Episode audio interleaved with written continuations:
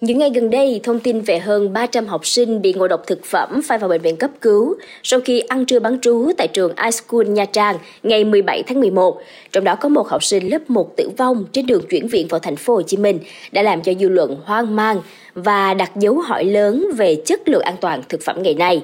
Xin chào, hãy cùng Khánh Hà ban về chủ đề này trong podcast Nói cho nghe ngày hôm nay nha.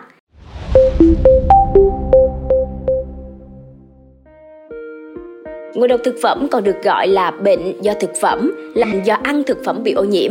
Các sinh vật truyền nhiễm bao gồm vi khuẩn, virus và ký sinh trùng hoặc là độc tố của chúng là những nguyên nhân phổ biến nhất gây ngộ độc thực phẩm.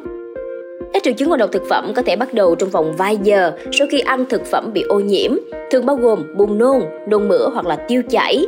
Vậy thì đâu là thủ phạm gây ra ngộ độc thực phẩm? Đầu tiên chính là vi khuẩn Staphylococcus aureus, khởi phát từ 1 đến 6 giờ sau khi ăn các loại thịt và rau đã chế biến sẵn. Nước chấm, nước sốt có thể lây lan khi tiếp xúc với bàn tay, ho và hắt hơi. Tiếp đến là Clostridium perfringens, khởi phát từ 8 đến 16 giờ sau khi ăn các loại thịt, món hầm và nước thịt. Các món ăn không giữ đủ nóng hoặc là thức ăn được làm lạnh quá lâu. Thủ phạm không thể quen hơn là Escherichia coli hay còn gọi là E. coli. E. coli sinh độc tố ruột khởi phát từ 10 đến 24 giờ sau khi ăn các loại thực phẩm thịt, rau, canh và uống nước bị nhiễm khuẩn. Clostridium botulinum, còn gọi vi khuẩn láp xưởng độc, khởi phát từ 12 đến 72 giờ sau khi ăn.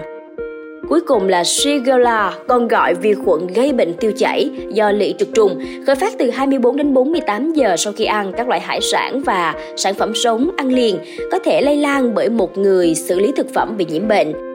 Để ngăn ngừa ngộ độc thực phẩm, sau đây là những điều mọi người nên lưu ý. Đầu tiên, rửa tay kỹ bằng nước xà phòng ấm trước và sau khi xử lý hoặc là chuẩn bị thức ăn. Tiếp theo, dùng nước xà phòng nóng để rửa thớt, đồ dùng nhà bếp và các bề mặt khác mà bạn sử dụng. Và đừng quên giữ thực phẩm sống tách biệt với thực phẩm ăn liền. Ngoài ra, khi đi mua sắm, chuẩn bị thực phẩm hoặc là bảo quản thực phẩm, hãy để thịt sống, thịt da cầm, cá và động vật có vỏ, cách xa các thực phẩm khác để ngăn ngừa lây nhiễm chéo. Chúng ta cũng phải lưu ý nấu thức ăn đến nhiệt độ an toàn, có thể tiêu diệt các sinh vật gây hại trong hầu hết các loại thực phẩm bằng cách chúng ta nấu chín chúng ở nhiệt độ thích hợp, kiên quyết loại bỏ thực phẩm khi nghi ngờ đã bị hư hỏng. Và nếu không chắc chắn thực phẩm đã được bảo quản an toàn hay chưa thì nên loại bỏ thực phẩm đó. Thực phẩm để ở nhiệt độ phòng quá lâu có thể chứa vi khuẩn hoặc là chất độc không thể bị tiêu diệt bằng cách nấu chín, ngay cả khi nó trông rất là tươi ngon và có mùi thơm. Qua những thông tin vừa rồi, Khánh Hà hy vọng mọi người có những kiến thức bổ ích cũng cẩn trọng trong những thực phẩm chúng ta tiêu thụ hàng ngày. Hãy tự bảo vệ sức khỏe của mình ngay từ hôm nay nha. Cảm ơn bạn đã lắng nghe số podcast này. Đừng quên theo dõi để tiếp tục đồng hành cùng podcast Báo Tuổi Trẻ trong những tập phát sóng lần sau. Xin chào tạm biệt và hẹn gặp lại.